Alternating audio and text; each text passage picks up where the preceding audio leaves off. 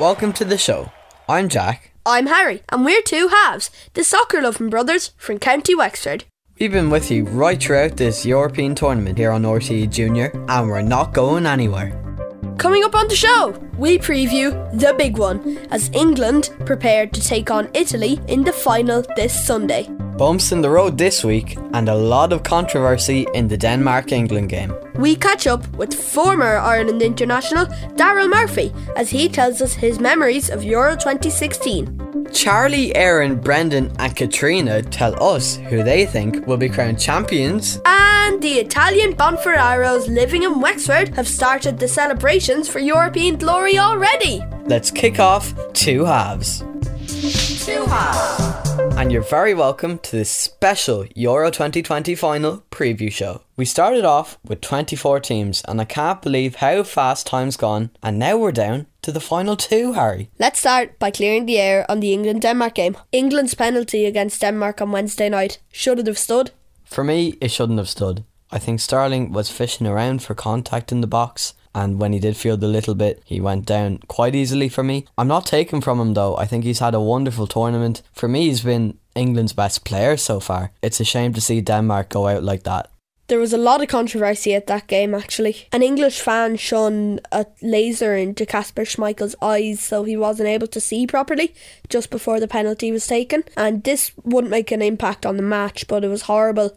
And rude when the English fans were booing the Danish anthem. Not to mention that there was a second ball interfering with play just before the penalty was given. VAR was brought into football to correct the mistakes that referees cannot see, like Diego Maradona scoring the hand of God against England in 1986, or uh, Thierry Henry handballing it against Ireland to knock us out of the World Cup. Now, another scandal has happened and VAR really need to look into it more, I feel. It was kind of just thrown away, to be honest. Basically, everyone who was watching the game thought it wasn't a penalty. Even some English fans are saying it shouldn't have been a penalty.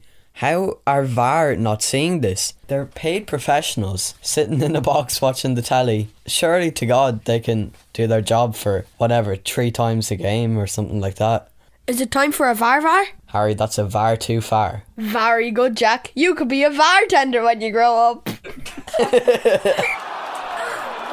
Before we move on, we can't forget the Italy Spain game, the other semi final. It was a very close game, which actually went to penalties in the end. Jorginho calmly put away his one to send Italy through to the final. But Italy showed signs of fatigue and sloppiness which we haven't seen throughout this tournament. I'm sure all the England fans will be licking their lips watching that, Harry. Italy will be forgiven for looking tired on Sunday because they've had a very long tournament and a lot of long matches. In fairness to Southgate, he's managed the squad really well in that respect. Yeah, he's been brilliant. Rotating the fullbacks is really clever, conserving energy he was able to turn to the likes of Jack Grealish to bring on the other day, albeit he took him off after a few minutes. He was able to rely on Jadon Sancho to come on in previous games, Phil Foden, and it's great to have those really world class players to turn to when you need to change the game up. And I don't feel Italy have that amount of quality on the bench that they can turn to. In fairness, Chiesa has been outstanding coming off the bench but he's been so good they're actually starting to start him now. Yeah, and when you look at the Italian bench, I just don't think Belotti is up there with the likes of Marcus Rashford. That said, their backline with Chiellini and Bonucci has just been amazing. They've got everything away and they're just two brilliant defenders. I do think penalties are likely in this final. The Italians like to play defensive, and we know from watching England how defensive they are. So it could be a low scoring draw to send it to penalties. Harry, if it does go to penalties, what goalkeeper would you have your money on to make a few saves? I'd be Donnarumma all the way there. And the incredible thing is, Pickford hadn't conceded until Damsgaard absolute rocket on Wednesday. I know England haven't conceded a whole lot of goals, but to be fair, Donnarumma has looked like a giant in that goal. Pickford, on the other hand, looked shaky against Denmark the other night. He kept kicking loose balls out of play, not to take from him not conceding any goals during the tournament, but I think a large part of that is that England have a great defence and play defensively. And Harry Maguire, in particular, has been a great leader at the back. We're going to have to make our decision here England or Italy. I think Italy will win 2 1 with Kane scoring the only goal for England and Chiesa and Immobile turning up for Italy. Obviously, I'm going to go Italy as well. Uh, they've been really, really good throughout this tournament. I'd love to see them prove everyone that they're still a really big team. And also, I have massive respect for Roberto Mancini. 33 games unbeaten for the Italy team. It's an incredible achievement, and surely to God, they'll go 34 on Sunday. Nobody knows how to celebrate better than the Italians, and in an Italian restaurant in Enniscorthy, they've already begun the party. The Bonferraro family live in Wexford, but Dad Angelo hasn't lost any of his passion and amore for his native Italy. Here's sons Aaron, Leon, and Dad Angelo.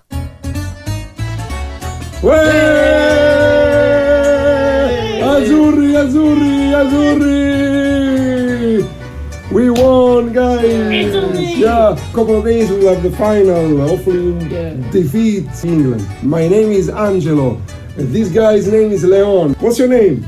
Aaron, Let's see. What's your favorite player? my favorite player is Chiesa Chiesa. Why? because he is aggressive. Ah, nice. What's your favorite player? Insigno. Insigne. Insigne. I still can't pronounce that name. Italiano vero, huh? Why is Insigne?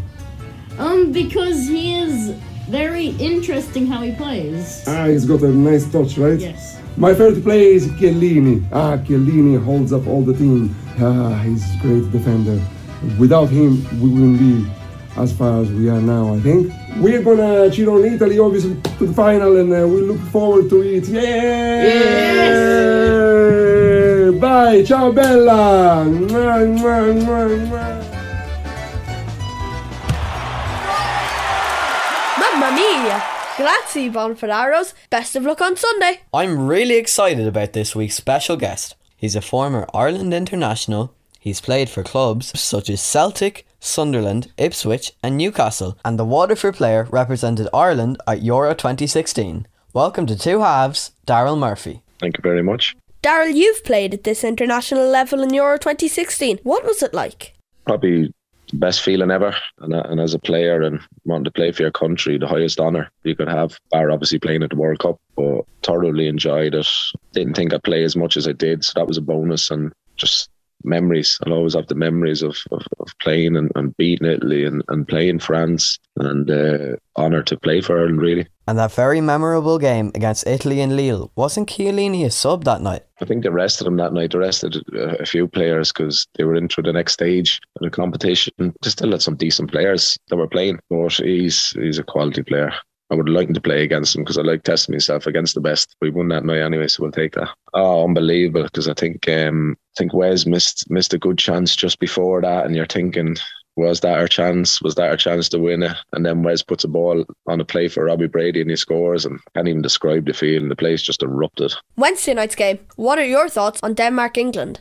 I think a little bit disappointment for Denmark, especially with the way England won it. I think we can all agree it wasn't a penalty. You look back at it and you see there's no contact. He's he's planted his foot as if to lead and go past him because he knew if he touched him it was going to be a penalty. And they still gave it. But then you're thinking with VAR, that's why he came in for these instances.